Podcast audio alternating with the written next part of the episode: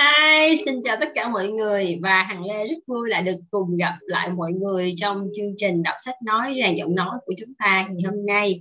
Và như đã là một thói quen thì mỗi ngày được cùng các bạn đọc sách, cùng các bạn đọc những thông tin từ quyển sách và rút ra được cho mình những kinh nghiệm, những bài học đã trở thành một cái món ăn tinh thần không thể nào thiếu được đối với Hằng. Và Hằng rất vui và rất cảm ơn các bạn vì đã tạo một cơ hội, tạo điều kiện cho Hằng được có cái cơ may này để được phục vụ các bạn. Và cũng là một cách để Hằng tự hoàn thiện cũng như là tự phát triển bản thân mình. Cảm ơn tất cả các bạn rất là nhiều. Và ngày hôm nay thì chúng ta sẽ vẫn đọc quyển sách Words That Win, sức mạnh của ngôn từ của tác giả Don Gabor. Và ngày hôm qua thì chúng ta đã kết thúc chương số 11, 12 đúng không? Chương số 10 và chúng ta đã đi hết phần 1 của quyển sách. Và ngày hôm nay thì chúng ta sẽ tiếp tục vào phần 2. Và hôm nay thì phần 2 nó khá dài vì nó có 3 chương, Hằng muốn đọc hết cho các bạn. Và cũng vì ngày hôm nay là ngày Chủ nhật cho nên Hằng nghĩ là các bạn sẽ có thêm một chút thời gian có thể nán lại để chúng ta cùng đọc hết cái phần 2 quyển sách các bạn nhé. Bây giờ thì chúng ta cùng vào phần đọc sách.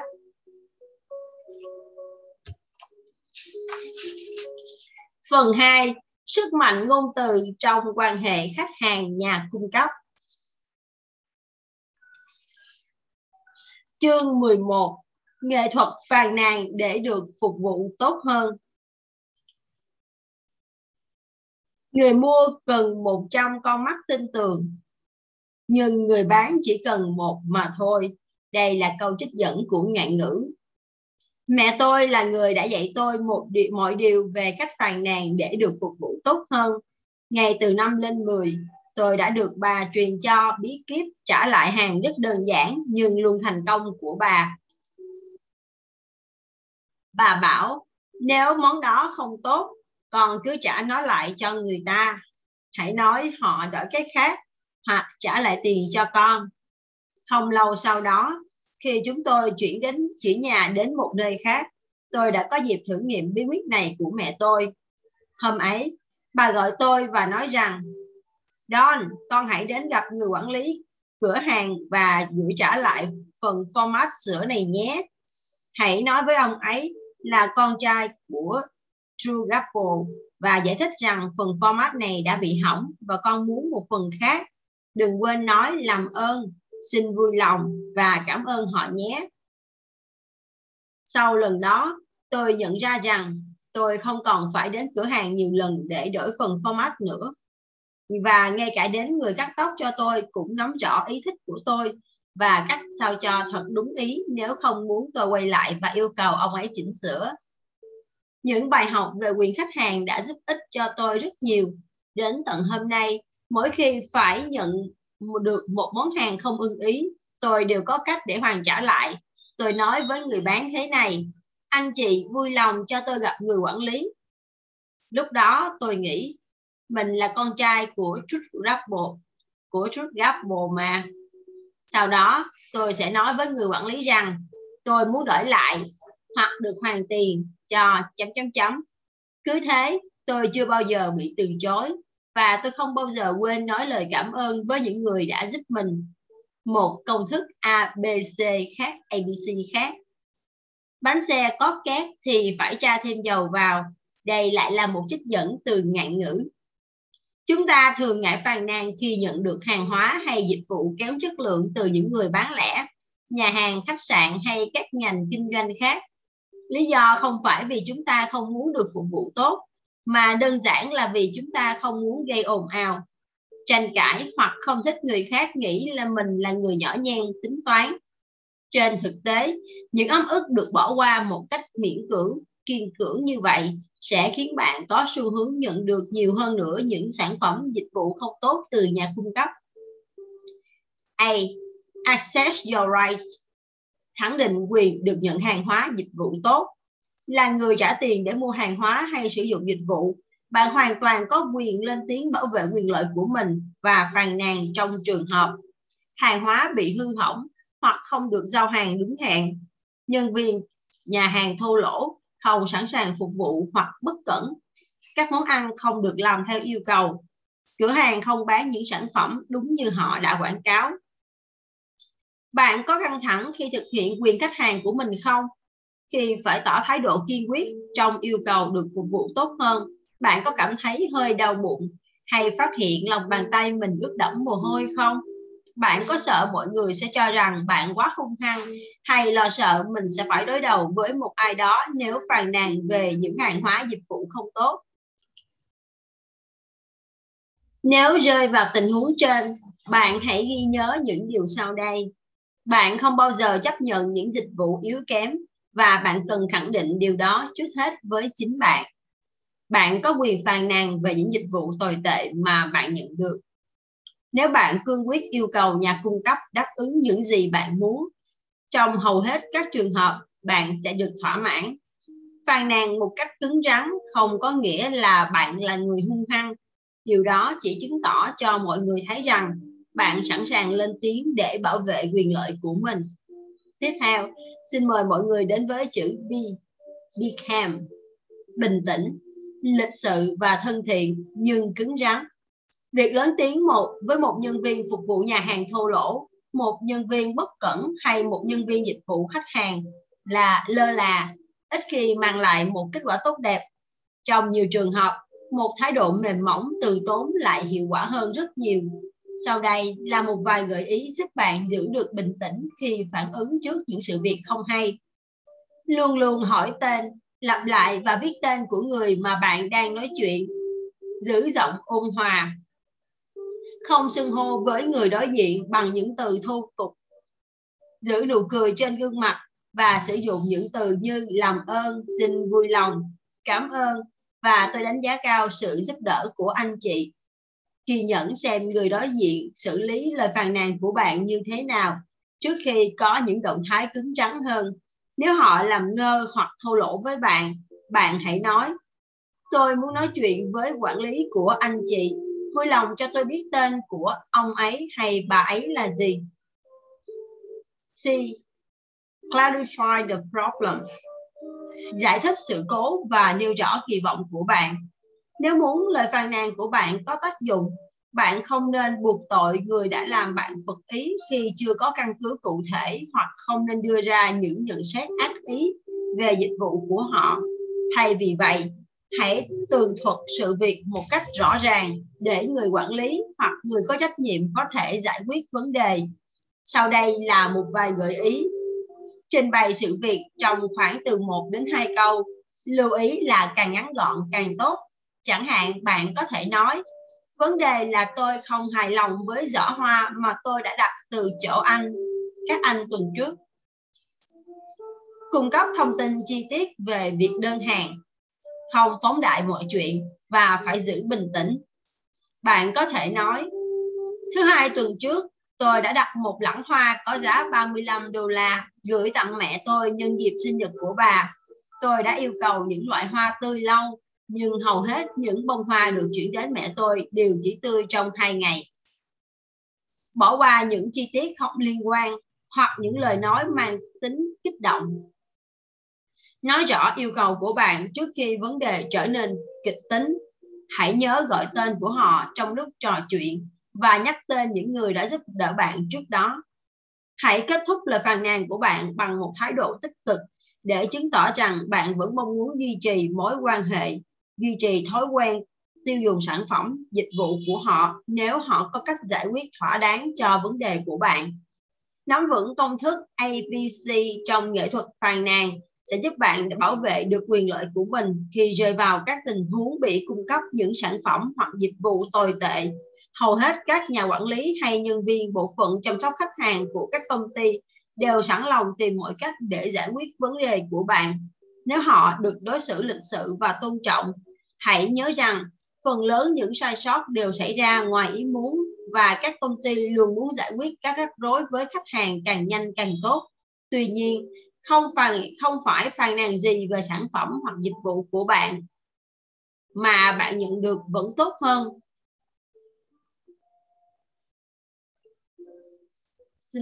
Tuy nhiên, nếu không phải phàn nàn gì về các sản phẩm hoặc dịch vụ mà bạn nhận được thì vẫn tốt hơn Làm thế nào bạn có thể nhận được sản phẩm, dịch vụ tốt nhất ngay từ lần đầu tiên? Tiếp theo, Hằng xin mời mọi người đến với bí quyết để được phục vụ chu đáo tại nhà hàng. Nếu đây là cà phê, làm ơn mang cho tôi trà. Nếu đây là trà, thì vui lòng mang cho tôi một ít cà phê. Đây là câu trích dẫn của Abraham Lincoln, sinh năm 1809, mất năm 1865, tổng thống thứ 16 của Mỹ. Nhiều năm trước đây, tôi và vợ tôi không hài lòng về chất lượng phục vụ của một nhà hàng nọ. Chúng tôi bèn viết một lá thư gửi đến nhà quản lý nhà hàng. Bức thư có nội dung như sau. Ông Frank thân mến, có lẽ vì chúng tôi từng có được những bữa ăn tuyệt vời tại nhà hàng của ông trong suốt 12 năm qua, nên chúng tôi hết sức thất vọng về bữa ăn tối vừa mới đây của chúng tôi nhân ngày lễ tình nhân. ... Sau đó tôi nêu rõ lý do làm chúng tôi thất vọng và phiền lòng. Người quản lý nhà hàng gọi cho chúng tôi 2 ngày sau đó và xin lỗi chân thành mà không hề biện hộ một lý do gì khác. 2 ngày sau, ông ấy gọi điện mời chúng tôi đến nhà hàng làm khách của ông. Ông nói, chúng tôi rất mong anh chị trở lại. Chúng tôi xin đãi anh chị bất kỳ món ăn nào mà anh chị yêu thích mà chúng tôi có. Rất mong được phục vụ.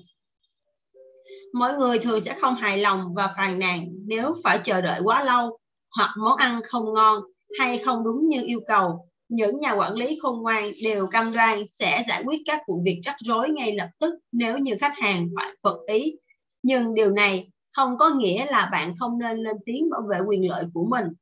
Khi tôi đặt câu hỏi với Mike Albert, giám đốc nhà hàng Jones, một nhà hàng Ý mà tôi thích nhất ở New York, về cách xử lý của anh trước những lời phàn nàn từ khách hàng, anh nói, hầu hết các trường hợp đều dễ giải quyết, nhưng mọi chuyện sẽ phức tạp hơn nếu người quản lý không hay biết gì về chúng. Anh đã chia sẻ một số gợi ý giúp chúng ta nhận ra những vị khách hàng đang có dấu hiệu không hài lòng. Ngay sau khi bạn nhận ra mình đang gặp rắc rối, món ăn không đúng như yêu cầu, hoặc không vừa miệng, vị trí ngồi không ưa thích, hay gặp phải một người phục vụ không tận tâm, hãy sử dụng ánh mắt hoặc dùng tay ra hiệu, không dùng ngón tay để gọi người quản lý đến bàn mình. Nếu vẫn chưa tạo được sự chú ý ở họ, hãy đứng dậy và chủ động đi tìm người quản lý. Mỉm cười và trò chuyện một cách điềm tĩnh, lịch sự. Chẳng hạn, chúng tôi gặp rắc rối với ... có thể là người phục vụ, có thể là bàn ăn hoặc là món ăn. Xin vui lòng giúp chúng tôi ... Khi người phục vụ nói, có chuyện gì thế? Bạn hãy giải thích một cách từ tốn và cụ thể lý do bạn muốn phàn nàn. Đừng tỏ thái độ hung hăng hay giận dữ. Bạn có thể nói, thường thì khi tôi gọi món ... mọi thứ đều ổn cả, nhưng tiếc là lần này thì khác. Anh chị vui lòng đổi cho tôi phần ăn khác và nói với người quản lý rằng đừng để việc này xảy ra một lần nữa. Tôi đánh giá cao việc làm này, cảm ơn. Hoặc anh chị có thể nói, chiếc bàn này quá gần với nhà bếp và chúng tôi cảm thấy không thoải mái. Anh chị vui lòng tìm giúp chúng tôi một bàn khác yên tĩnh hơn được không? Cảm ơn, xin cảm ơn. Hoặc bạn cũng có thể nói, xin lỗi vì đã làm phiền anh chị, nhưng tôi chắc rằng với cương vị là quản lý nhà hàng này, anh chị muốn biết nhân viên của anh chị đã thô lỗ với khách hàng như thế nào. Sau khi trình bày nguyện vọng của mình, bạn hãy kiên nhẫn chờ họ giải quyết vụ việc của bạn, ví dụ như đổi món ăn hoặc chuyển đến một bàn khác, v.v. Nếu phải chờ đợi quá lâu, hãy ra hiệu với người phục vụ rằng bằng đôi mắt mở to và một nụ cười. Với cách này, bạn có thể nhận được những gì bạn yêu cầu một cách nhanh chóng hơn. Tiếp theo, Hằng xin mời mọi người đến với bí quyết đặt phòng khách sạn như ý. Dịch vụ phòng 24 giờ nói chung có nghĩa là bạn có thể phải chờ từng ấy thời gian để được phục vụ một cái bánh sandwich kẹp thịt. Điều này nghe thật nản lòng, nhất là khi bạn yêu cầu món trứng rán. Đây là câu trích dẫn của Frank Lebowitz, nghệ sĩ hài người Mỹ.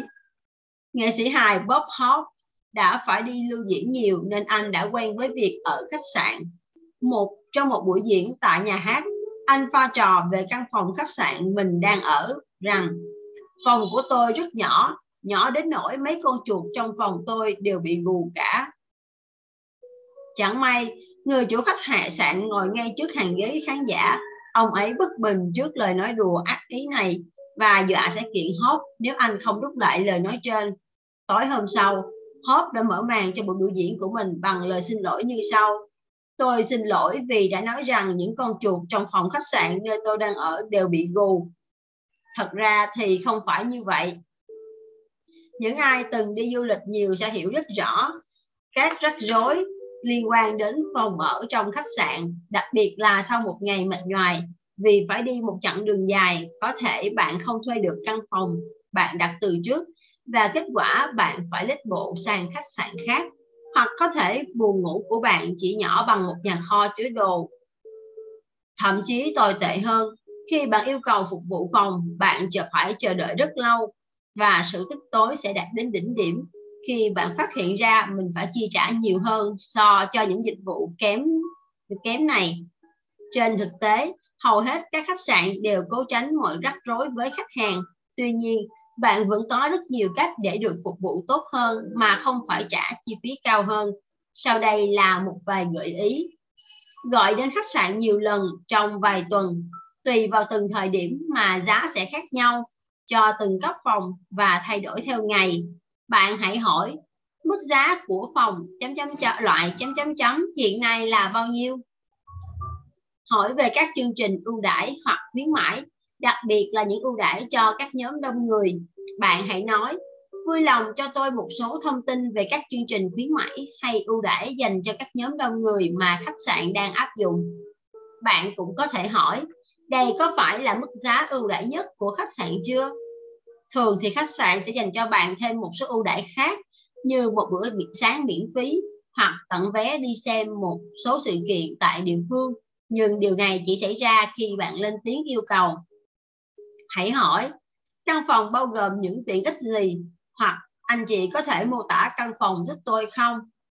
Cuối cùng, sau khi bạn chấp nhận đặt phòng, hãy yêu cầu họ gửi thư xác nhận đến cho bạn. Trong trường hợp khách sạn bị hết phòng, xác nhận đó sẽ giúp bạn nhận được một căn phòng khác cao cấp hơn ở một khách sạn gần đó.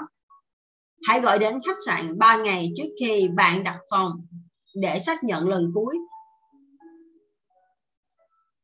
và tìm hiểu liệu mức giá có thay đổi gì hay không. Nếu mức giá đã thay đổi, bạn hãy hủy bỏ yêu cầu giữ phòng trước đó và đặt phòng khác, hoặc yêu cầu được trừ lại khoản chênh lệch khi thanh toán. Lưu ý, đừng quên kiểm tra các quy định của khách sạn khi bạn hủy bỏ yêu cầu đặt phòng. Thường thì thời gian tối đa là từ 24 đến 72 giờ. Nếu có thể, hãy nói chuyện với người quản lý. Dù là khách đã đặt trước thì bạn cũng sẽ không nhận được nhiều sự ưu tiên hơn.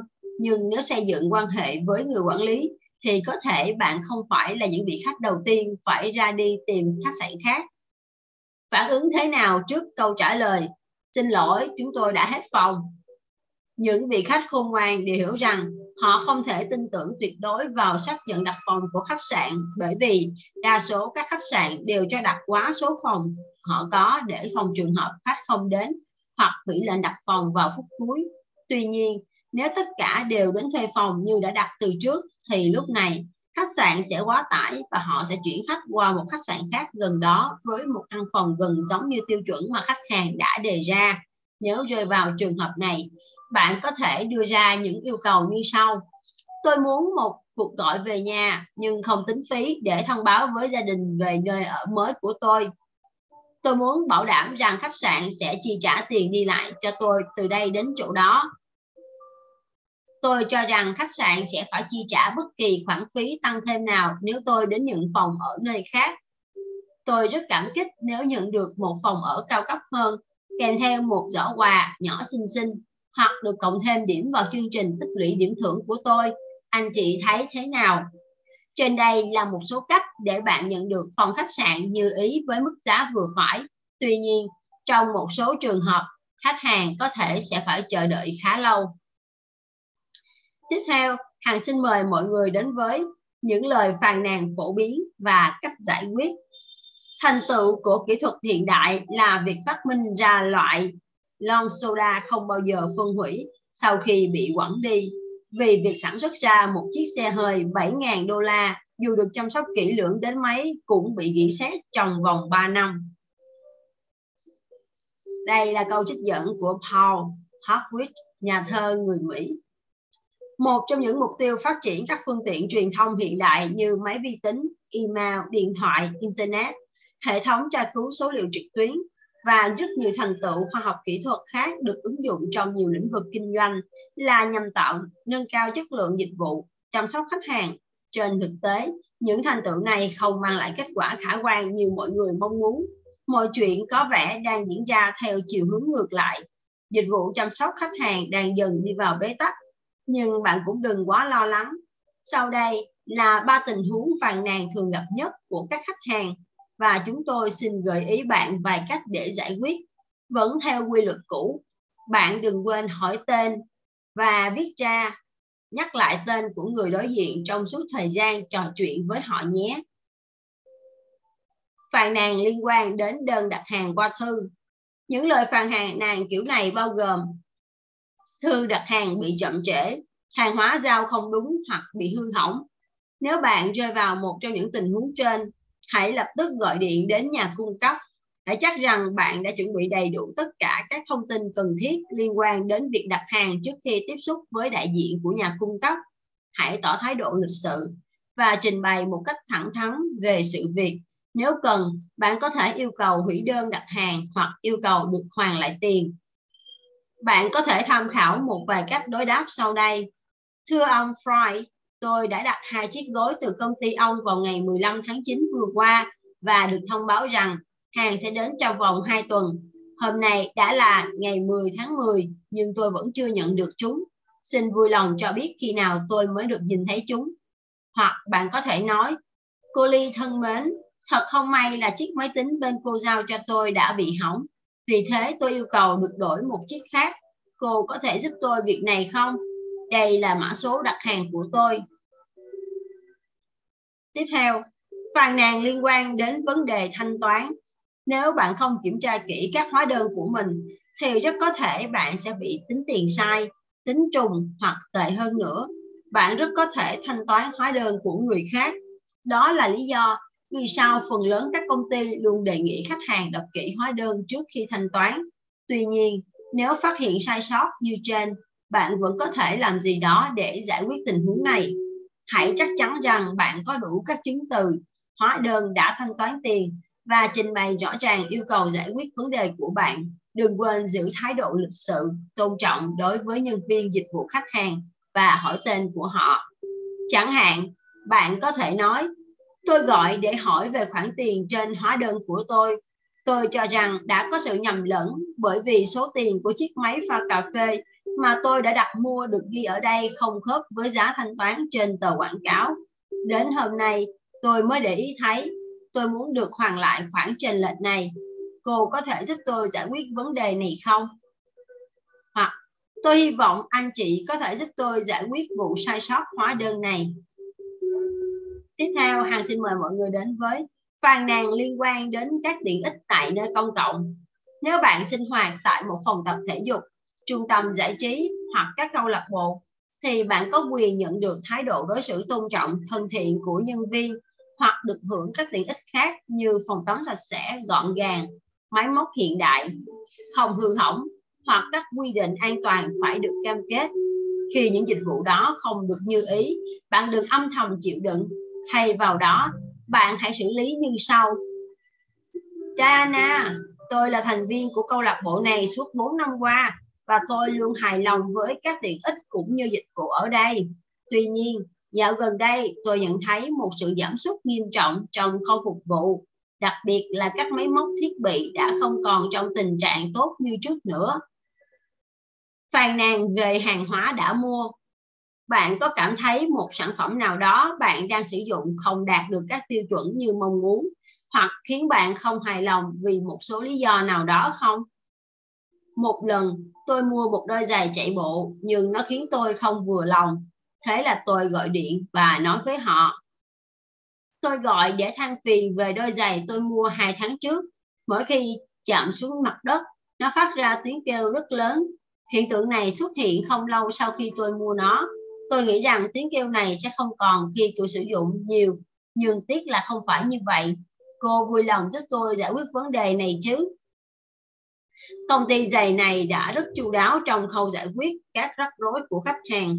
Đầu tiên, một nhân viên xin lỗi vì sự sai sót trong sản phẩm của họ mà không nói rằng đây là lỗi từ phía khách hàng. Sau đó, họ đề nghị tôi gửi lại đôi giày đó và công ty sẽ thanh toán các khoản chi phí cho việc gửi trả.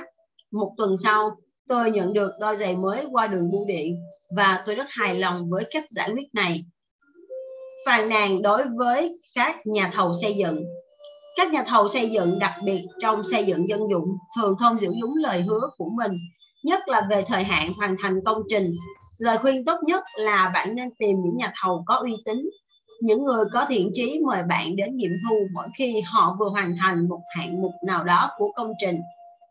Đừng quên bàn bạc kỹ lưỡng về tất cả trách nhiệm thỏa thuận giữa bạn và họ, đồng thời ghi tất cả vào hợp đồng, chẳng hạn các khoản chi phí, chất lượng công trình, chất lượng đồ nội thất, ngày khởi công, ngày hoàn thành, v.v. Tuy nhiên, mặc dù bạn đã cố gắng bao quát hết mọi vấn đề cần thiết, nhưng đôi khi bạn cũng có thể rơi vào một số rắc rối với nhà thầu.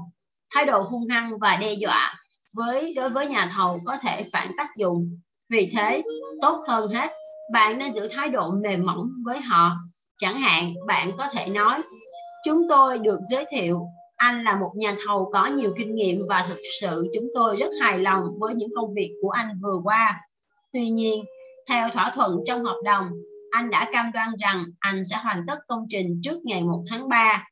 Hôm nay đã là ngày 15 tháng 2 và tôi e rằng anh sẽ không thể hoàn thành được như đã hứa.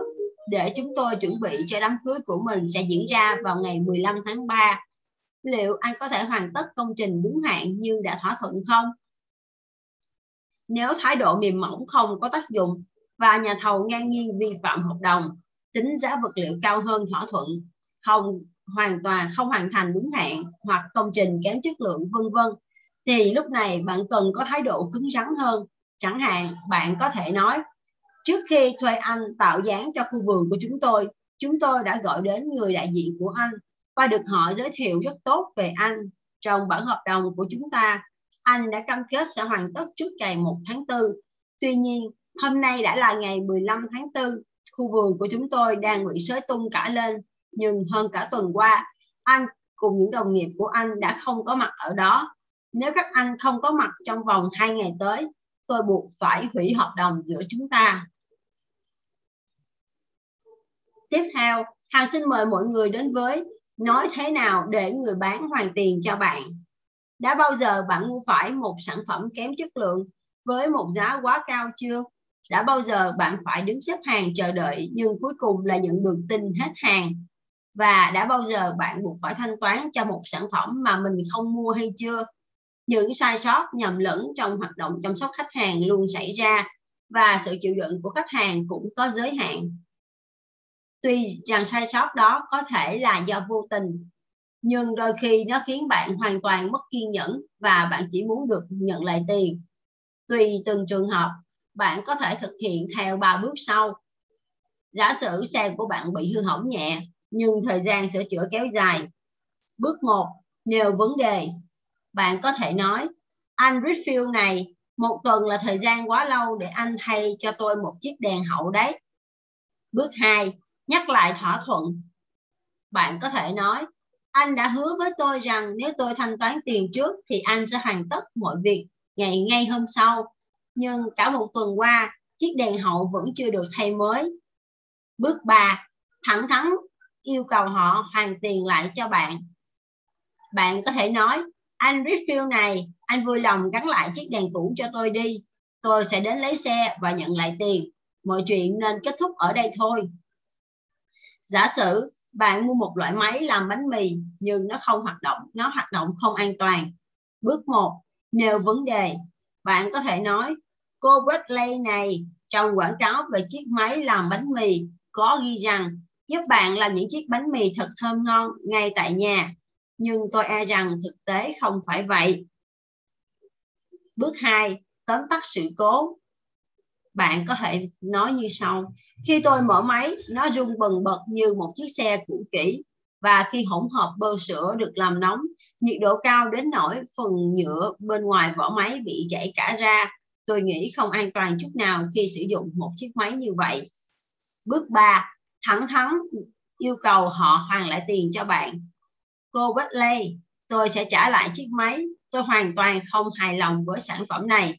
Vì thế, tôi yêu cầu được hoàn lại số tiền 175,86 đô la kèm 7,66 đô la phí vận chuyển.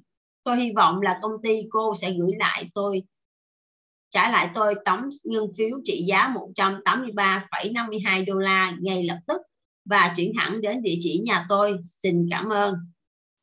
Nếu bạn đã thực hiện 3 bước như trên, nhưng bên bán vẫn không quan tâm đến những lời phàn nàn của bạn và tất nhiên cũng không hoàn lại tiền cho bạn, bạn phải làm thế nào tiếp theo?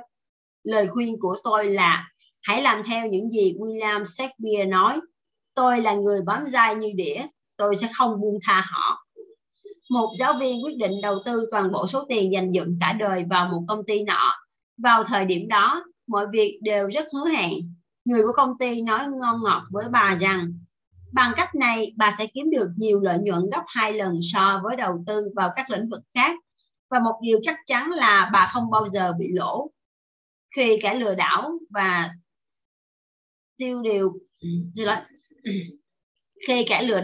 tiền đều biến mất, bà liền đi thẳng đến văn phòng của Hiệp hội Bảo vệ Người tiêu dùng. Và chính tại đây, bà nhận ra mình đã quá chủ quan khi vội vàng tin vào người khác. Nhân viên Hiệp hội nói rằng, ồ, tại sao bà không đến đây trước khi quyết định đầu tư toàn bộ số tiền đó? Bà không biết rằng chúng tôi có thể giúp bà sao? Người phụ nữ trả lời, thật ra thì tôi biết, nhưng tôi lo rằng các anh sẽ khuyên tôi không nên làm như vậy.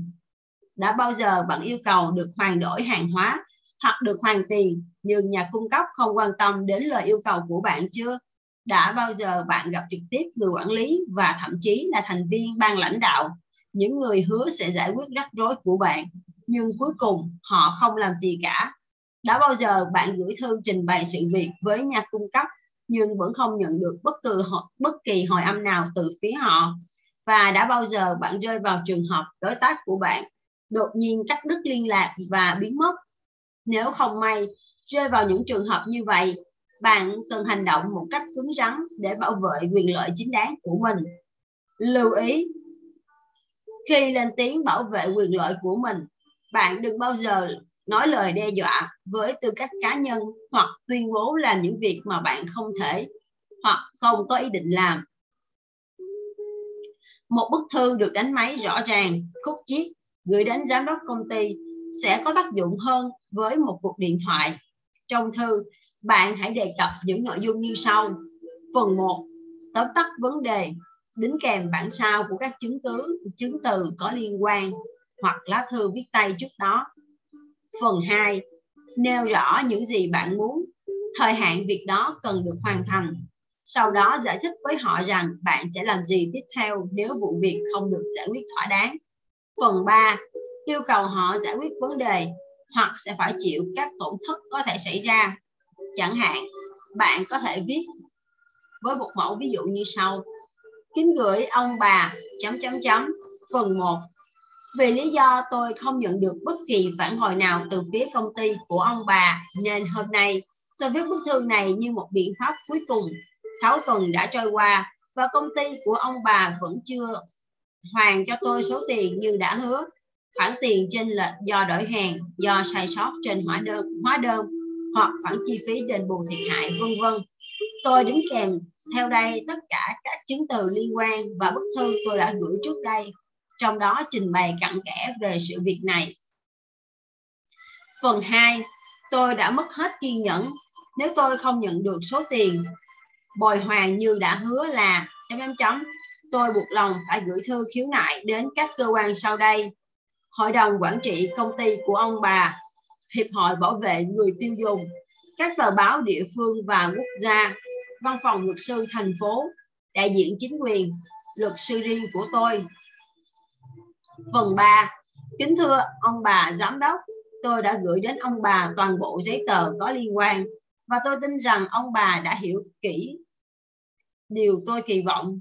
Điều gì từ phía ông bà và công ty đây? Đây là cơ hội cuối cùng để ông bà giải quyết sự việc này. Tôi yêu cầu công ty sớm có động thái tích cực để tiết kiệm thời gian cũng như tiền bạc của quý vị, bởi vì tôi nhất định sẽ không bỏ qua vụ việc này nếu chưa được giải quyết một cách thỏa đáng. Tôi chắc rằng nếu ở vào vị trí của tôi, ông bà cũng sẽ hành động như thế. Tôi hy vọng sẽ nhận lại được khoản tiền trong vòng 3 ngày tới. Tôi thực sự mong rằng công ty sẽ làm những điều cần thiết và đúng đắn để sớm kết thúc vụ việc không hay này. Chân thành cảm ơn. Ký tên và ghi rõ họ tên của bạn. Nếu lá thư này vẫn không mang lại kết quả, bạn hãy thực hiện những gì bạn đã tuyên bố trong phần 2 của lá thư. Không một doanh nghiệp nào muốn danh tiếng của họ bị ảnh hưởng chỉ vì một sự cố đáng tiếc, và họ sẽ ngay lập tức tìm cách giải quyết cho bạn một cách thỏa đáng nhất. Hãy nhớ rằng việc bạn tìm hiểu cặn kẽ về nhà cung cấp, những chính sách hoán đổi hay hoàn trả hàng hóa của họ sẽ giúp bạn không phải lúng túng trong trường hợp có sự cố xảy ra, dù bạn sử dụng hình thức gọi điện thoại, viết thư hoặc gặp trực tiếp người bán hàng chăng nữa. Bạn cần biết cách đưa ra lời phàn nàn sao cho thật lịch sự và phù hợp với từng hoàn cảnh, từng đối tượng cụ thể. Khi đó, bạn hoàn toàn có thể nhận được những dịch vụ tốt hơn. Điều này không dễ. Tuy nhiên, một khi bạn thể hiện được sự chân thành, lịch sự nhưng cương quyết, thì chính bạn cũng sẽ ngạc nhiên khi luôn nhận được những gì bạn yêu cầu và đáng được nhận. Đến đây thì chúng ta vừa kết thúc chương 11 của quyển sách. Rõ ràng rằng trong cuộc sống thì chúng ta rất mong muốn nhận được những dịch vụ tốt và có chất lượng. Nhưng rõ ràng thì cũng sẽ có những trường hợp hoặc vì một lý do nào đó, có thể là do bất cẩn hoặc là một lý do nào đó không mong muốn, mà chúng ta phải nhận được những cái dịch vụ kém chất lượng hoặc là không thỏa mãn được cái nhu cầu của chúng ta, thì chúng ta hoàn toàn có quyền được lên tiếng để bảo vệ quyền lợi của mình, bởi vì chúng ta có quyền được phục vụ tốt nhất, đúng không ạ? Và cái việc quan trọng là chúng ta sẽ xử lý việc này như thế nào để đảm bảo, thứ nhất là đảm bảo được quyền lợi của chúng ta, thứ hai là vẫn giữ được mối quan hệ và giữ được cái sự hòa khí, bởi vì chắc chắn là nếu như đó là một nơi mà bạn đã mua sản phẩm hoặc là sử dụng dịch vụ lâu dài rồi thì bạn vẫn muốn giữ cái hòa khí để chúng ta có thể tiếp tục sử dụng dịch vụ của họ. Vậy thì để chúng ta có được điều đó thì chúng ta hãy luôn nhớ rằng chúng ta cần giữ bình tĩnh, chúng ta nói chuyện hòa nhã và cứng rắn, rõ ràng thể hiện được quan điểm và thái độ của mình, cố gắng hết sức để làm sao để có cách giải quyết tốt nhất và bằng mọi cách có thể lưu lại được những cái bằng chứng cụ thể nhất mà bạn có để giúp cho cái sự việc được giải quyết tốt hơn. Và khi cần thiết thì chúng ta có thể liên hệ với những cấp cao hơn, ví dụ như là người quản lý, người giám đốc, và hoặc là những cái cấp cao hơn nữa để quyền lợi người tiêu dùng được giải quyết một cách thỏa đáng. Tiếp theo, Hằng xin mời mọi người đến với chương 12. Bí quyết trò chuyện cùng các chuyên gia sức khỏe. Bác sĩ của tôi nói rằng chạy bộ sẽ giúp tôi tăng tuổi thọ. Ông ấy nói đúng. Sau một thời gian luyện tập, tôi cảm thấy như mình già thêm 10 tuổi vậy. Đây là câu trích dẫn của Milton Berr, sinh năm 1908, mất năm 2002, một nghệ sĩ hài người Mỹ. Một bác sĩ hỏi người bệnh nhân lần đầu tiên đến khám: trước khi đến đây, anh chị đã khám qua ai chưa? Vâng, tôi đã đến gặp một dược sĩ. Người bệnh nhân đáp. Vậy anh ta đã cho anh lời khuyên vô bổ gì? Vị bác sĩ hỏi mà không che giấu vẻ trịch thượng. À, ông ấy khuyên tôi đến gặp ông, bệnh nhân trả lời. Đôi khi các bác sĩ có thể tỏ ra khó chịu với bạn, tuy nhiên khi ốm đau, bạn luôn luôn nghĩ tới họ và đến với họ. Vậy làm thế nào để cuộc gặp của bạn với họ được thoải mái cho cả hai phía? Mời các bạn đến với 5 điều cần nhớ khi gặp bác sĩ. Bác sĩ tốt nhất của bạn chính là bác sĩ ăn kiêng, bác sĩ im lặng và bác sĩ vui vẻ. Đây là trích dẫn của Jonathan Swift, sinh năm 1667, mất năm 1745, nhà văn người Ireland. Những lần đi khám bác sĩ thường khiến bạn cảm thấy không thoải mái, nhưng nếu bạn chuẩn bị chu đáo cho cuộc gặp này thì bạn hoàn toàn tránh được những cảm giác đó. Sau đây là 5 điều bạn cần nhớ khi đến gặp bác sĩ. 1. Liệt kê tất cả những điều cần hỏi liên quan đến toa thuốc, thời gian khám, liều lượng thuốc, vân vân. 2. Liệt kê những phương pháp điều trị bạn đã áp dụng theo toa hoặc theo phương pháp dân gian, kèm theo những chế phẩm dinh dưỡng, khoáng chất, vitamin, vân vân mà bạn đã dùng. 3. Ghi nhận các triệu chứng bệnh của bạn, thời điểm phát bệnh, chế độ ăn uống, sinh hoạt hàng ngày, tiền sử bệnh, các hoạt động cá nhân và những thông tin có liên quan để giúp bác sĩ chẩn đoán bệnh chính xác hơn. 4. Nhờ một người bạn hoặc người thân đi cùng, đặc biệt trong trường hợp bạn cần thảo luận với bác sĩ về một căn bệnh nghiêm trọng hay một biện pháp điều trị phức tạp. 5. Ghi lại cẩn thận lời khuyên của bác sĩ. Hãy chú ý lắng nghe khi bác sĩ diễn giải bệnh tình của bạn và đề xuất phương pháp điều trị. Đừng quên ghi chú lại để bạn không quên những chi tiết quan trọng và có thể kiểm tra thông tin với bạn bè hay người thân sau đó. Xong, bây giờ bạn đã biết một số việc cần thực hiện khi đến phòng khám. Sau khi chẩn đoán bệnh, bác sĩ sẽ đề xuất các phương pháp điều trị cho bạn. Tuy nhiên, trước khi đưa ra các quyết định quan trọng liên quan đến sức khỏe, bạn cần phải đặt ra cho họ một vài câu hỏi quan trọng. Mời các bạn đến với 8 câu hỏi quan trọng đặt ra cho các bác sĩ. Sau 2 năm nằm viện, tôi đã thành thạo công việc của một y tá. Đây là một trích dẫn của W.C. Field. Sinh năm 1879, mất năm 1946, một diễn viên hài người Mỹ. Một lần, khi kiểm tra sức khỏe, Otto, hoàng thử nước Áo, sinh năm 1865, mất năm 1900, tỏ ra rất khó chịu khi bác sĩ liên tục hỏi ông về các triệu chứng, những cơn đau và các thói quen cá nhân của mình. Sau khi nghe Otto phàn nàn, vị bác sĩ đáp: "Thưa hoàng tử, tôi nghĩ rằng lần tới nếu hoàng tử bị bệnh này thì hãy tìm một bác sĩ thú y. Ông ấy sẽ chữa cho hoàng tử mà không cần hỏi bất kỳ một câu hỏi nào cả." Lẽ dĩ nhiên, các bác sĩ thường đặt ra nhiều câu hỏi chỉ vì họ muốn biết rõ tình hình sức khỏe của bạn và đưa ra các phương pháp điều trị hiệu quả nhất. Tuy nhiên, bạn cũng cần hỏi bác sĩ một vài điều quan trọng để có những quyết định đúng đắn cho việc điều trị của mình. Sau đây là 8 câu hỏi bạn cần đặt ra với bác sĩ trong trường hợp bạn đang đứng trước một cuộc điều trị quan trọng. 1. Bác sĩ nghĩ như thế nào về bệnh tình của tôi? Hãy yêu cầu bác sĩ giải thích cặn kẽ về bệnh tình của bạn. Đừng e ngại yêu cầu họ diễn giải những thuật ngữ y khoa hoặc những vấn đề chuyên môn nếu bạn không biết. Bạn có thể nói: "Bác sĩ vui lòng khái quát và tóm tắt quá trình điều trị giúp tôi để tôi biết mình sẽ phải trải qua những giai đoạn nào." Hoặc: "Tôi vẫn chưa rõ, bác sĩ vui lòng giải thích lại được không?"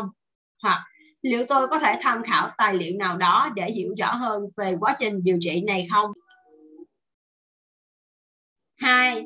Tôi có thể lựa chọn các phương pháp điều trị nào cho trường hợp của tôi? Sau khi bác sĩ nêu lên những ý kiến của họ về bệnh tình của bạn, họ sẽ đề xuất một số phương pháp điều trị. Lúc này, bạn cần đặt một số câu hỏi quan trọng, chẳng hạn: "Tôi có lựa chọn nào khác không?" Hay: "Các phương pháp điều trị này khác nhau như thế nào?" Hoặc: "Bác sĩ thấy phương pháp nào là hiệu quả nhất và tại sao?" 3. Phương pháp này có tác dụng đối với tôi như thế nào? Nắm được các tác dụng mà một phương pháp điều trị mang lại sẽ giúp bạn đưa ra quyết định sáng suốt. Hãy hỏi: "Phương pháp này có tác dụng với tôi như thế nào?" Hay: "Lợi ích này sẽ kéo dài trong bao lâu?" Hoặc: "Trên thực tế, sức khỏe của tôi có thể cải thiện như thế nào nếu tôi chọn phương pháp điều trị này?" 4. Quá trình điều trị ra sao? Không nhất thiết bạn phải biết toàn bộ những thông tin chuyên môn phức tạp, nhưng bác sĩ có thể giúp bạn khái quát sơ lược những điều mà họ làm. Hãy hỏi: "Bác sĩ sẽ sử dụng loại thuốc tê nào?" Hay: "Quá trình điều trị này diễn ra ở đâu?" Hay: "Quá trình này sẽ kéo dài bao lâu?" Hoặc: "Tôi có phải chịu đựng những cơn đau hay những tác dụng phụ nào không?" Hoặc: "Kết thúc giai đoạn điều trị, tôi phải nhờ đến sự chăm sóc của người khác hay tôi có thể tự chủ trong sinh hoạt?" Hoặc: Các khuyến cáo sau thời gian điều trị là gì? Hoặc tôi sẽ tái khám bao nhiêu lần và khi nào? 5. Các rủi ro có thể xảy ra là gì? Hầu như mọi quá trình điều trị, trị liệu, các loại thuốc hay các cuộc phẫu thuật đều tiềm ẩn những rủi ro. Bạn cần được lưu ý về những rủi ro này trước khi ra quyết định cuối cùng. Bạn hãy hỏi những biến chứng nào có thể xảy ra, hay cơn đau như hoặc là sự lây nhiễm hoặc chứng phát ban vân vân có nặng hơn hay không. Kinh nghiệm của bác sĩ về các trường hợp tương tự trước đây như thế nào? Với tình hình hiện tại, liệu tôi có cơ hội vượt qua quá trình điều trị này và hồi phục sức khỏe không? 6. Điều gì sẽ xảy ra nếu tôi tạm thời không làm gì cả? Trong một số trường hợp, tạm thời chờ đợi sẽ tốt hơn cho bạn. Vì thế, đừng quên hỏi bác sĩ rằng, điều gì sẽ xảy ra nếu tôi tạm thời không làm gì cả? Hoặc, thời gian cuối cùng để tôi quyết định là khi nào? Hoặc, căn bệnh này có tự thuyên giảm không nếu tôi không chữa trị? Hoặc, liệu tôi có rơi vào tình trạng xấu hơn nếu tôi không điều trị? 7. Chi phí điều trị là bao nhiêu? Bạn đừng quên kiểm tra thời hạn thẻ bảo hiểm y tế hoặc xác nhận thông tin với công ty bảo hiểm nhân thọ của bạn để xem bạn có thuộc diện miễn giảm viện phí hay không. Bạn có thể hỏi, bệnh viện có chính sách miễn giảm cho bệnh nhân có bảo hiểm hay không? Chi phí điều trị bao gồm những khoản nào? Tôi sẽ thanh toán hóa đơn theo hình thức nào? 8. Bác sĩ nghĩ thế nào nếu tôi tư vấn thêm từ một bác sĩ khác? Bạn có thể tư vấn với bác sĩ khác như sau. Tình trạng của tôi là thế này. Tôi muốn nghe lời khuyên của bác sĩ về... Hoặc có quá nhiều thông tin phức tạp. Tôi cần nghe ý kiến của bác sĩ trước khi quyết định sẽ chọn phương pháp điều trị nào. Bạn hãy nhớ rằng thái độ và cách trò chuyện của bạn với các bác sĩ hay các chuyên gia sức khỏe sẽ làm thay đổi thái độ của họ đối với bạn trong suốt quá trình điều trị. Tiếp theo, Hằng xin mời các bạn đến với những điều nên và không nên nói chuyện với bác sĩ. Suýt nữa tôi đã tự kết liễu cuộc đời mình, nhưng không quân sư của tôi là người theo chủ nghĩa thật thà tuyệt đối. Vì thế, nếu tôi tự tử, họ sẽ bắt tôi bồi thường cho cả quãng thời gian mà tôi lẽ ra còn phải tiếp tục điều trị. Đây là câu trích dẫn của Woody Allen, nghệ sĩ hài người Mỹ.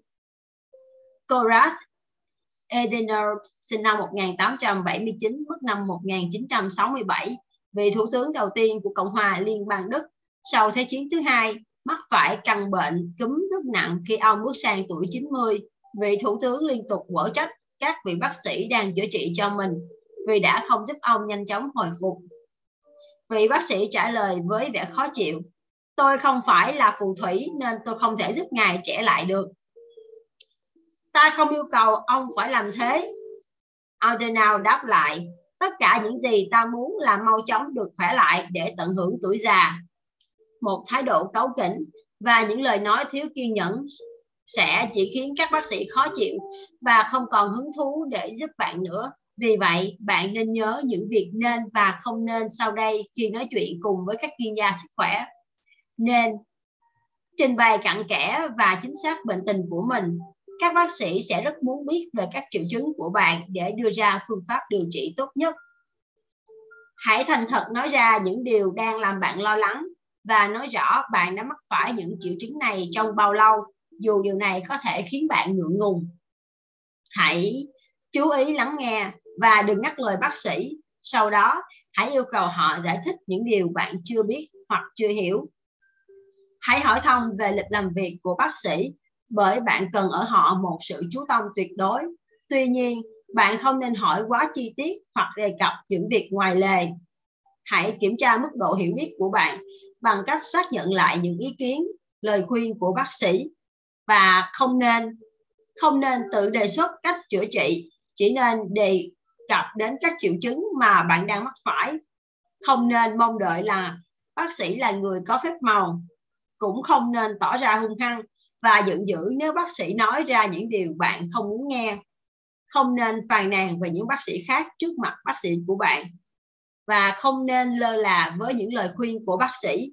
Như thế, Giờ bạn đã biết cách trò chuyện cùng bác sĩ của mình, cũng như những điều nên và không nên khi đối thoại với họ.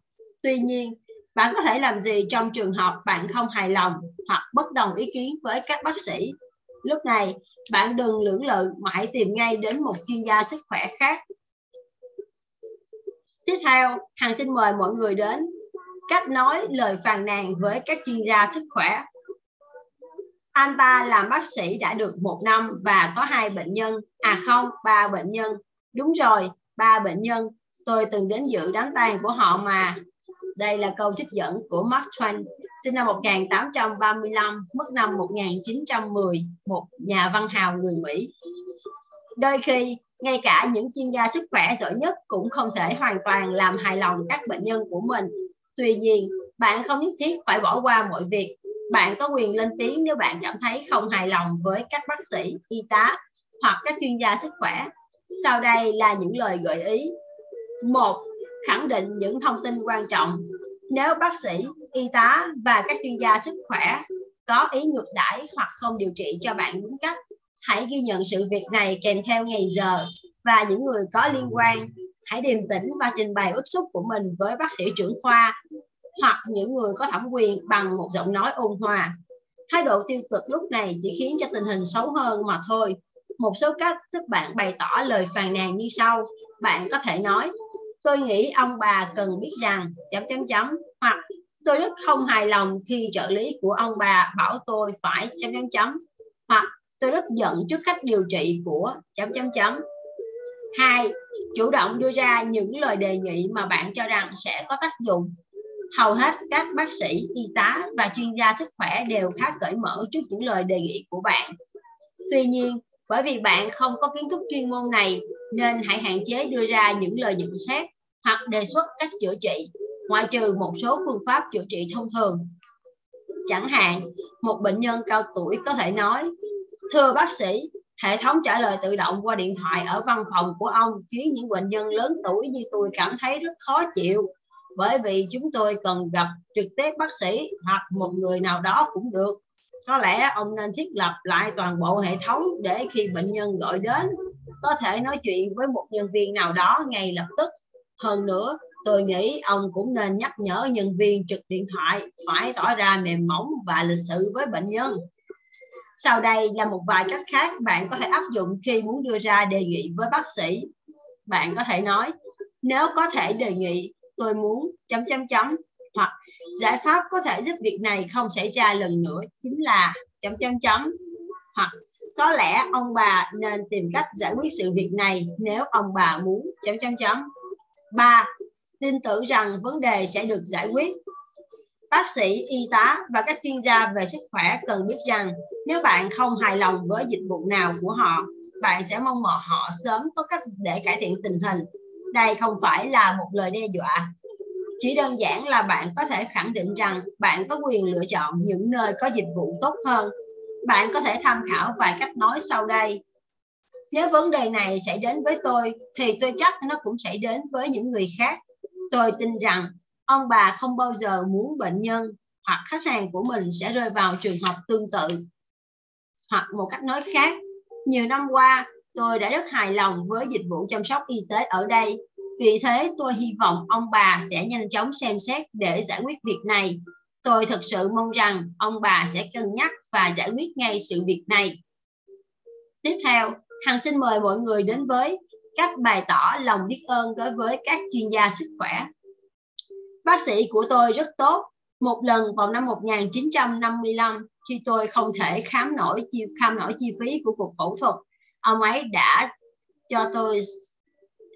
ông ấy đã sửa tấm phim X-quang của tôi thay vì chụp phim mới. Đây là câu trích dẫn của Joey Bishop, nghệ sĩ hài người Mỹ. Hãy thân thiện với các y tá. Mỗi khi đến với bệnh viện, bạn luôn cần sự giúp đỡ của các y tá, bất kể ngày hay đêm. Vì vậy, một thái độ thân thiện và gần gũi sẽ giúp bạn nhận được sự chăm sóc và hỗ trợ tận tình. Một vài bí quyết giúp bạn xây dựng mối quan hệ với các y tá như sau. Tỏ thái độ thân thiện và trân trọng. Hợp tác để cuộc điều trị mang lại kết quả tốt. Các y tá có thể sẽ khiến bạn cảm thấy thoải mái hơn nếu bạn nói với họ rằng bạn cảm thấy thế nào. Bạn cũng có thể đưa ra một số đề xuất nhằm giúp cho tiến trình trị liệu được dễ dàng hơn. Tuy rằng các y tá không có chuyên môn sâu như bác sĩ, nhưng họ vẫn có thể trả lời một số câu hỏi của bạn. Nhiều bệnh nhân đôi khi không giữ được bình tĩnh. Lời khuyên là bạn không nên mất bình tĩnh trước các y tá đang đảm nhận việc chăm sóc cho mình. Hãy nhớ rằng các y tá cần phải tuân theo trình tự các bước trị liệu mà có thể bạn không thích, nhưng chúng sẽ giúp bạn cảm thấy khá hơn. Trò chuyện một cách dí dỏm và thân tình với các y tá về những quan tâm của họ. Frank Sinatra từng bị ngất xỉu nhiều lần. Ông đến gặp bác sĩ để kiểm tra sức khỏe. Sau khi khám xong, bác sĩ hỏi, thu nhập của ông thế nào Sinatra? Khoảng từ 400.000 cho đến 1 triệu đô la mỗi năm. Sinatra trả lời, nhưng sao ông lại hỏi chuyện này? Trong trường hợp này, thì tôi khuyên ông nên tăng cường chăm sóc cho bản thân đi. Hãy mua thức ăn về tẩm bổ. Ông đang bị suy dinh dưỡng nặng đấy. Bác sĩ, y tá hay các chuyên gia sức khỏe đều cần có kiến thức chuyên môn và một số kỹ năng quan trọng khác. Tuy nhiên, ngay cả những lời khuyên của họ không hơn những điều mà bạn đã biết, thì chí ít họ cũng xứng đáng nhận lời cảm ơn từ bạn. Đáng tiếc, hầu hết các bệnh nhân thường chỉ đưa ra những lời phàn nàn, không bao giờ là quá muộn hoặc quá sớm để bày tỏ lòng biết ơn của bạn đến với các bác sĩ, y tá, những người trực tiếp chữa trị cho bạn. Cũng như mọi người, họ luôn cố gắng làm tốt nhiệm vụ của mình và họ sẽ rất phấn khởi nếu nhận được lời khen chân thành từ bạn. Bạn có thể áp dụng những cách thức sau đây để bày tỏ lòng biết ơn của mình.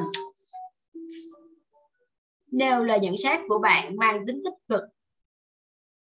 Đừng ngần ngại bày tỏ chúng. Tôi chỉ muốn nói rằng tôi rất vui khi được các nhân viên của ông bà chữa trị tận tình trong thời gian vừa qua. Một số cách giúp bạn bày tỏ lòng biết ơn. Bạn có thể nói, tôi muốn ông bà biết rằng tôi đánh giá rất cao việc ... Hoặc tôi xin chân thành cảm ơn những nỗ lực mà ông bà đã dành để chữa trị cho tôi. Hoặc bạn cũng có thể nói, những chuyên gia sức khỏe như ông bà thật không nhiều và tôi chỉ muốn nói lời cảm ơn vì ... Khẳng định những kết quả tốt mà bạn nhận được nhờ vào sự điều trị, chăm sóc, tư vấn của các bác sĩ, y tá và các chuyên gia sức khỏe. Hãy nói cụ thể khi bạn đưa ra một lời khen hay những nhận xét mang tính tích cực của mình để họ có thể hiểu bạn thật sự hài lòng với những dịch vụ của họ.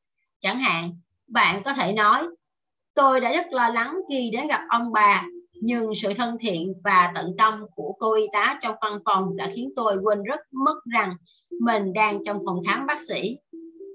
Hoặc, trước khi ông bà giúp tôi điều trị, tôi đã chuẩn bị tinh thần sẽ phải chịu sự điều trị chăm sóc ngay tại nhà. Nhưng ông bà đã khiến tôi nhận ra tôi vẫn còn khả năng tự chủ cao hơn là tôi nghĩ. Khi tìm đến các chuyên gia trị liệu hay các chuyên gia sức khỏe, có thể bạn phải điều trị trong thời gian dài. Tuy nhiên, bạn hoàn toàn có cách để từ chối tiếp nhận những lời khuyên từ phía họ.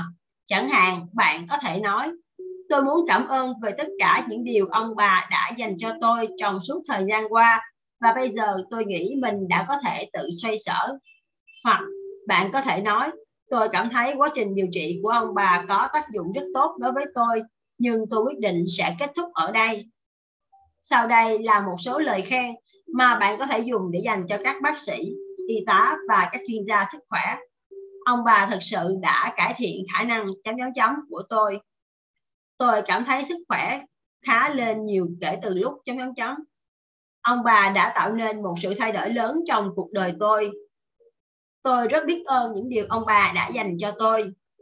Sau khi bày tỏ lòng biết ơn của bạn với các bác sĩ, y tá và các chuyên gia sức khỏe, trước khi chào tạm biệt, bạn nên nói rằng, tôi muốn ông bà biết rằng tôi thật sự biết ơn vì sự chăm sóc tận tình và các phương pháp điều trị của ông bà. Một lần nữa, xin chân thành cảm ơn những gì mà ông bà đã dành cho tôi. Hoặc bạn cũng có thể nói, tôi rất biết ơn về những nỗ lực của ông bà. Xin cảm ơn. Hoặc ông bà đã khiến cuộc sống của tôi thay đổi hoàn toàn. Tôi thật sự không biết phải làm thế nào để bày tỏ lòng biết ơn của mình đối với ông bà đây.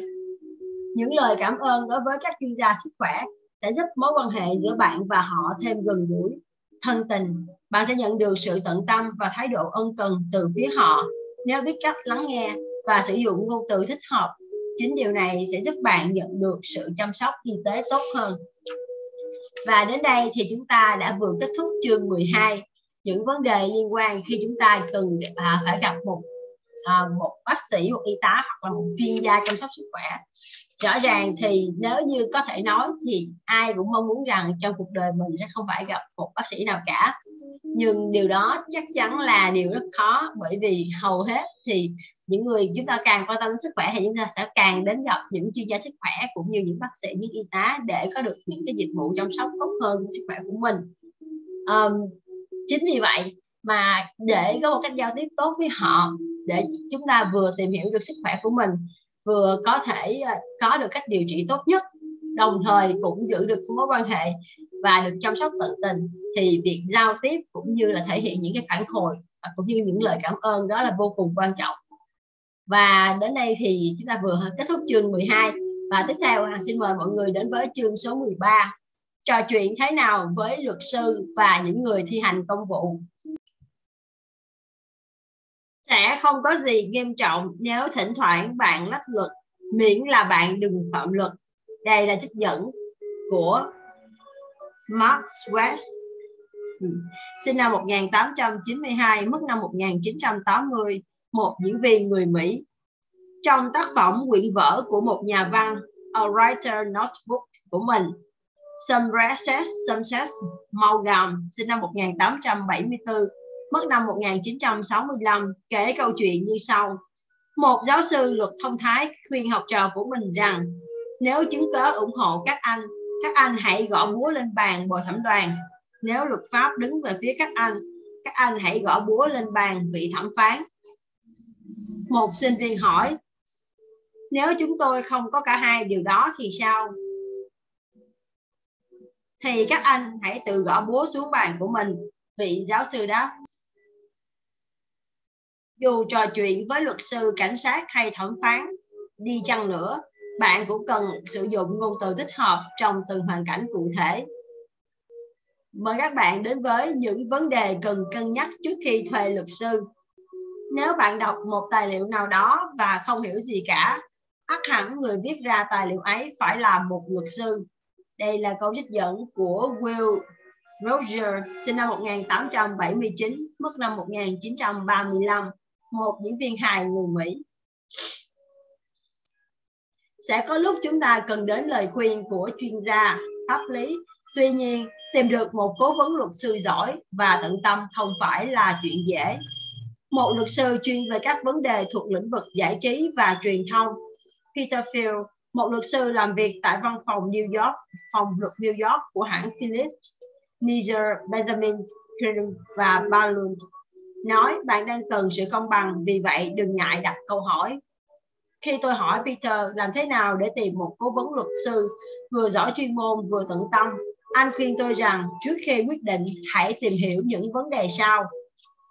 Về kinh nghiệm, nhà triết học người Anh Jeremy Bentham, sinh năm 1784, mất năm 1832, từng nói luật sư là những người duy nhất dù thiếu kiến thức pháp luật họ vẫn không bị phạt. Để tránh gặp phải một luật sư không có kinh nghiệm, bạn hãy đặt ra những câu hỏi sau đây. Anh đã hành nghề luật bao lâu rồi?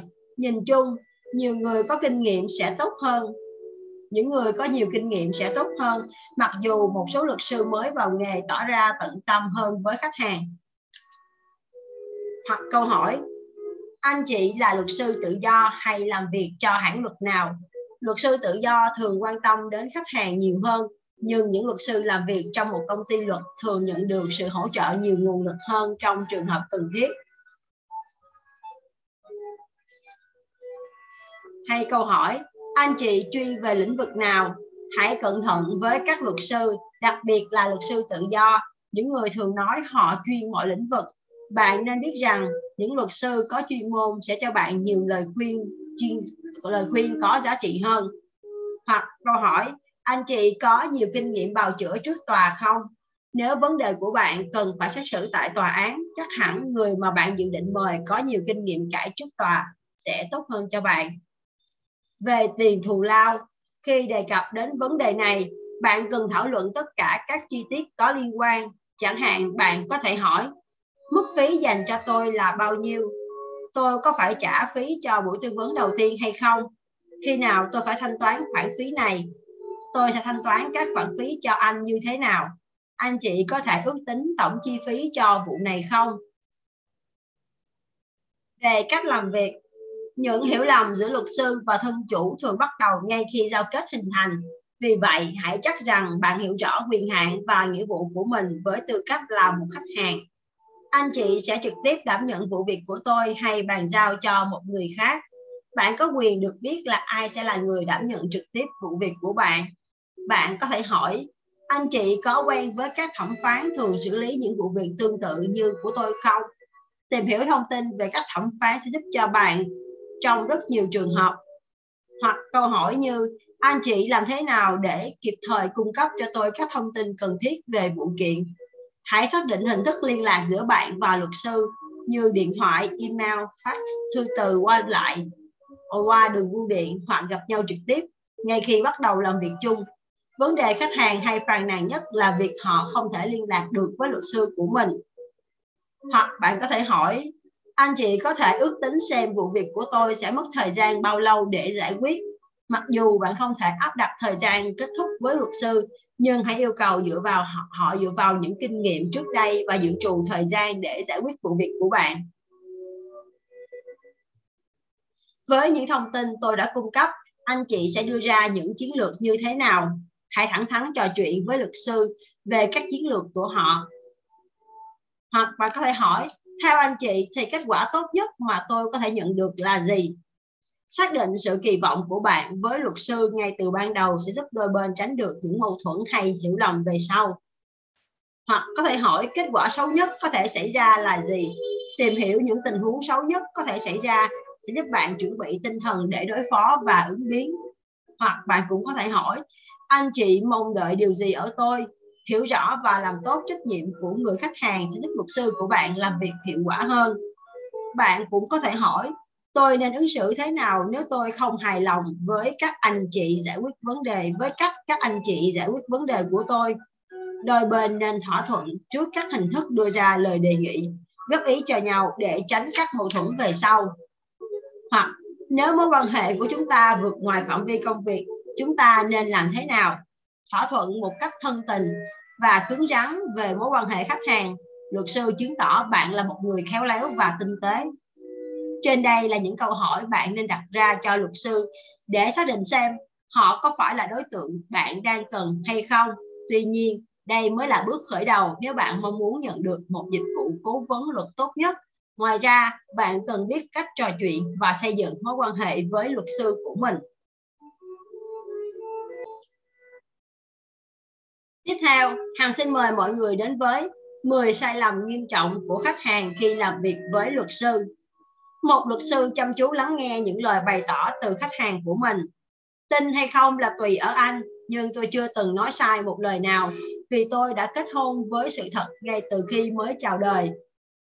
Chắc rồi, vị luật sư dày dặn kinh nghiệm trả lời, nhưng vấn đề là anh đã ly dị nó bao lâu rồi? Đã bao giờ bạn cảm thấy e ngại về một vấn đề cá nhân nào đó đến nỗi bạn không thể trình bày toàn bộ sự thật với luật sư của mình chưa? Nếu có thì bạn đã phạm phải một sai lầm nghiêm trọng mà nhiều khách hàng vẫn thường gặp. Sau đây là những điều mà bạn cần tránh để luật sư có thể làm tốt nhiệm vụ của họ. 1. Im lặng khi bạn không hiểu những điều luật sư nói. 2. Công kích và đe dọa luật sư bằng những vụ kiện tụng càn quấy. 3. Tranh cãi với luật sư về những điểm của luật pháp. 4. Che đậy sự thật hoặc không nói hết toàn bộ câu chuyện với luật sư. 5. Không xác định hình thức liên lạc rõ ràng giữa đôi bên ngay từ đầu. 6. Mong đợi họ sẽ dở mưu mẹo trước tòa như bạn thường thấy trên TV. 7. Không quan tâm theo dõi và cập nhật thông tin về quá trình giải quyết vụ việc của bạn. 8. Không thảo luận về các lựa chọn phù hợp giữa những tình huống tốt nhất, xấu nhất có thể xảy ra. 9. Mong đợi luật sư chỉ tập trung giải quyết vụ việc của bạn. 10. không ghi chú cẩn thận khi trò chuyện hoặc thảo luận công việc.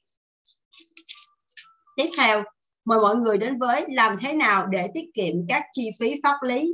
Chuẩn bị kỹ trước cuộc hẹn với luật sư sẽ giúp bạn tiết kiệm được khá nhiều khoản phí dịch vụ. Bạn có thể tham khảo 5 cách sau đây để tránh những chi phí không cần thiết. Chuẩn bị một bản tóm tắt về vụ việc của bạn. Mang theo bản sao các giấy tờ có liên quan đến vụ việc. Liệt kê tất cả các thắc mắc của bạn và chuẩn bị sẵn một bản sao để gửi lại cho luật sư. Mang theo giấy bút để ghi chép. Đừng bàn chuyện ngoài lề trong cuộc hẹn. Tiếp theo, Hằng xin mời mọi người đến với ngôn từ có thể giúp bạn tránh bị phạt vi cảnh. Trong cuốn Ông chủ thượng viện Master of Senate của mình, tác giả Robert Caro có kể về câu chuyện rằng khi đang lái xe đến gần khu trang trại ở Texas thì Lyndon Johnson bị một cảnh sát thổi phạt vì lái xe quá tốc độ. Khi nhân viên cảnh sát nhận ra người ngồi trong xe chính là đương kim tổng thống Hoa Kỳ, anh ta há hốc miệng vì kinh ngạc và lắp bắp: "Ôi Chúa ơi!" Không chút lưỡng lự, vị tổng thống kéo dài giọng: "May là anh không quên điều ấy đấy." Rất có thể sẽ có lúc cảnh sát giao thông thổi phạt bạn vì một lỗi vi phạm nào đó. Trong trường hợp như thế, nếu biết giữ một thái độ chừng mực, có thể bạn sẽ không phải nhận một biên bản phạt, một biên lai phạt, hoặc chí ít bạn chỉ phải ký nhận một lỗi vi phạm nhỏ thay vì rất nhiều lỗi khác mà bạn gây ra. Bạn có thể tạo ấn tượng tốt với cảnh sát giao thông bằng nhiều cách. Lịch sự và tôn trọng người đang thi hành công vụ. Cảnh sát giao thông thường phàn nàn về thái độ của người vi phạm khi bị thổi phạt. Vì thế, bạn hãy lịch sự và xưng hô đúng mực với họ. Đừng tỏ ra phân biệt cảnh sát nam hay nữ và tuyệt đối không nên có thái độ tán tỉnh các nữ cảnh sát. Chào và mỉm cười thân thiện. Việc đầu tiên các cảnh sát cần làm là xác định xem bạn có ý định gây hấn với họ hay không. Một câu chào thân thiện sẽ chứng tỏ rằng họ không có gì phải e ngại bạn cả. Sau khi trình giấy phép và giấy phép lái xe và giấy tờ, bạn hãy nhẹ nhàng giải thích với họ về sơ suất của bạn nếu có. Kiềm chế và mềm mỏng. Đôi khi, cảnh sát yêu cầu bạn dừng xe chỉ vì muốn nhắc nhở bạn phải bật đèn pha, khuyên bạn không nên nghe điện thoại trong khi lái xe, hoặc yêu cầu bạn dừng đúng vạch tại các giao lộ. Trong những trường hợp đó, chính thái độ của bạn sẽ quyết định họ có dễ dàng bỏ qua với những lỗi nhẹ như thế hay không. Nếu cảnh sát hỏi bạn: "Anh chị có biết vì sao tôi yêu cầu anh chị dừng xe không?" bạn hãy nhã nhặn nói: "À không, có chuyện gì vậy? Tôi thực tình không biết. Tôi nghĩ tôi đang đi đúng luật." Lưu ý, bạn tuyệt đối không nên nói dối trong trường hợp này. Điều đó chỉ làm cho mọi việc xấu hơn mà thôi. Xin lỗi và đề nghị bỏ qua. Nếu đó chỉ là một lỗi nhẹ, thì một lời xin lỗi kịp thời sẽ giúp bạn tránh được việc nhận biên lai phạt. Bạn có thể nói: "Tôi thật sự xin lỗi. Tôi nghĩ mình chạy đúng tốc độ cho phép. Tôi không hề cố ý phóng nhanh. Mong anh chị bỏ qua cho tôi." Hoặc: "Tôi thành thật xin lỗi. Ánh sáng từ đèn pha ngược chiều khiến tôi bị lóa mắt", vân vân. Có một giai thoại kể rằng Mors Dayans, sinh năm 1915, mất năm 1981, một nghị sĩ Do Thái luôn mang theo một miếng đệm màu đen che một bên mắt. Có lần bị cảnh sát thổi phạt vì chạy xe quá tốc độ. Ông tỏ vẻ rất hối lỗi và nói với viên cảnh sát rằng: "Tôi chỉ có một mắt thôi, vậy anh muốn tôi nhìn đồng hồ tốc độ hay nhìn đoạn đường phía trước?" Đó là một giai thoại vui, và tất nhiên lời khuyên dành cho bạn là đừng giỡn mặt với người thi hành công vụ. Những câu không nên đùa nên nói với nhân viên tuần tra giao thông công lộ: "Tôi là người trả lương cho anh chị đấy." "Tôi cũng là cảnh sát đây." Bạn nghĩ bạn đang đùa với ai? "Tôi quen thân với một đồng nghiệp của anh chị đấy." "Anh chị không còn việc nào tốt hơn để làm sao?" "Tôi chỉ đang cố theo kịp những chiếc xe khác." "Máy đo tốc độ của anh chị chắc là bị hỏng rồi." "Tôi đang trễ giờ học, giờ làm hay một cuộc hẹn quan trọng." "Tôi muốn phát ốm vì các anh chị đấy." "Tôi đang trên đường đến bệnh viện, vợ tôi sắp sinh." "Cứ đợi đấy, tôi sẽ gặp các anh chị tại tòa." Trên đây là một số gợi ý giúp bạn trò chuyện thành công với các luật sư hay những người thi hành công vụ. Đừng bao giờ quên rằng một thái độ tôn trọng và sự chuẩn bị kỹ lưỡng trước mỗi tình huống luôn là điều kiện tiên quyết giúp bạn tránh được các rắc rối hay những khoản chi phí bất hợp lý mà trong nhiều trường hợp bạn chỉ có thể nhận ra sau khi sự việc đã qua đi và chỉ còn biết hối tiếc mà thôi. Vâng, trong bất cứ sự việc nào, trong bất cứ điều gì, việc chuẩn bị cũng vô cùng quan trọng. Và chúng ta cần luôn giữ cho mình một thái độ điềm tĩnh, nồng nhiệt, có sự nhiệt thành, chân tình và có một thái độ mềm mỏng. Bởi vì cho dù là việc chúng ta đúng hay sai thì việc xảy ra đã xảy ra rồi. Và nếu như chúng ta có một thái độ mềm mỏng, có tinh thần hợp tác và hiểu được thì chúng ta sẽ dễ dàng vượt qua. Và cũng như là khi mà chúng ta làm việc với một luật sư hay một những người nào về lĩnh vực pháp lý chẳng hạn, việc chúng ta có một sự chuẩn bị trước, tìm hiểu kỹ về luật pháp cũng sẽ giúp cho chúng ta giảm bớt được những khoản chi phí và chúng ta sẽ không phải mất quá nhiều chi phí cũng như thời gian trong việc giải quyết công việc. Và rõ ràng là khi chúng ta làm về luật pháp thì chúng ta càng biết nhiều, càng biết rõ và càng thể hiện hiện thực hóa những điều đó ra rõ ràng trên giấy tờ cũng như bằng văn bản sẽ giúp cho công việc cũng như là lời nói của chúng ta sẽ được dễ dàng hơn. Và đến đây thì chương trình đọc sách nói ra giọng nói của chúng ta đã kết thúc. Hẹn gặp lại các bạn vào ngày mai. Và ngày mai chúng ta sẽ bước đến phần 3, sức mạnh ngôn từ trong giao tiếp xã hội. Và Hằng tin rằng phần 3 này cũng sẽ rất là quan trọng đối với chúng ta, bởi vì chúng ta không chỉ sống trong một môi trường nhỏ mà chúng ta sống trong một xã hội rộng lớn với rất nhiều con người, với rất nhiều tình huống khác nhau. Và việc chúng ta làm sao để có giao tiếp tốt với họ và sử dụng ngôn từ của mình một cách chính xác. Bởi vì nếu như mọi người tìm hiểu thì ngôn từ cực kỳ quan trọng. Nó có thể giúp chúng ta thăng tiến nhưng cũng có thể là một biện pháp để gọi là đè bẹp chúng ta đi. Cảm ơn tất cả mọi người đã chú ý lắng nghe và hẹn gặp lại. Bye! Chúc mọi người có một đêm ngon giấc.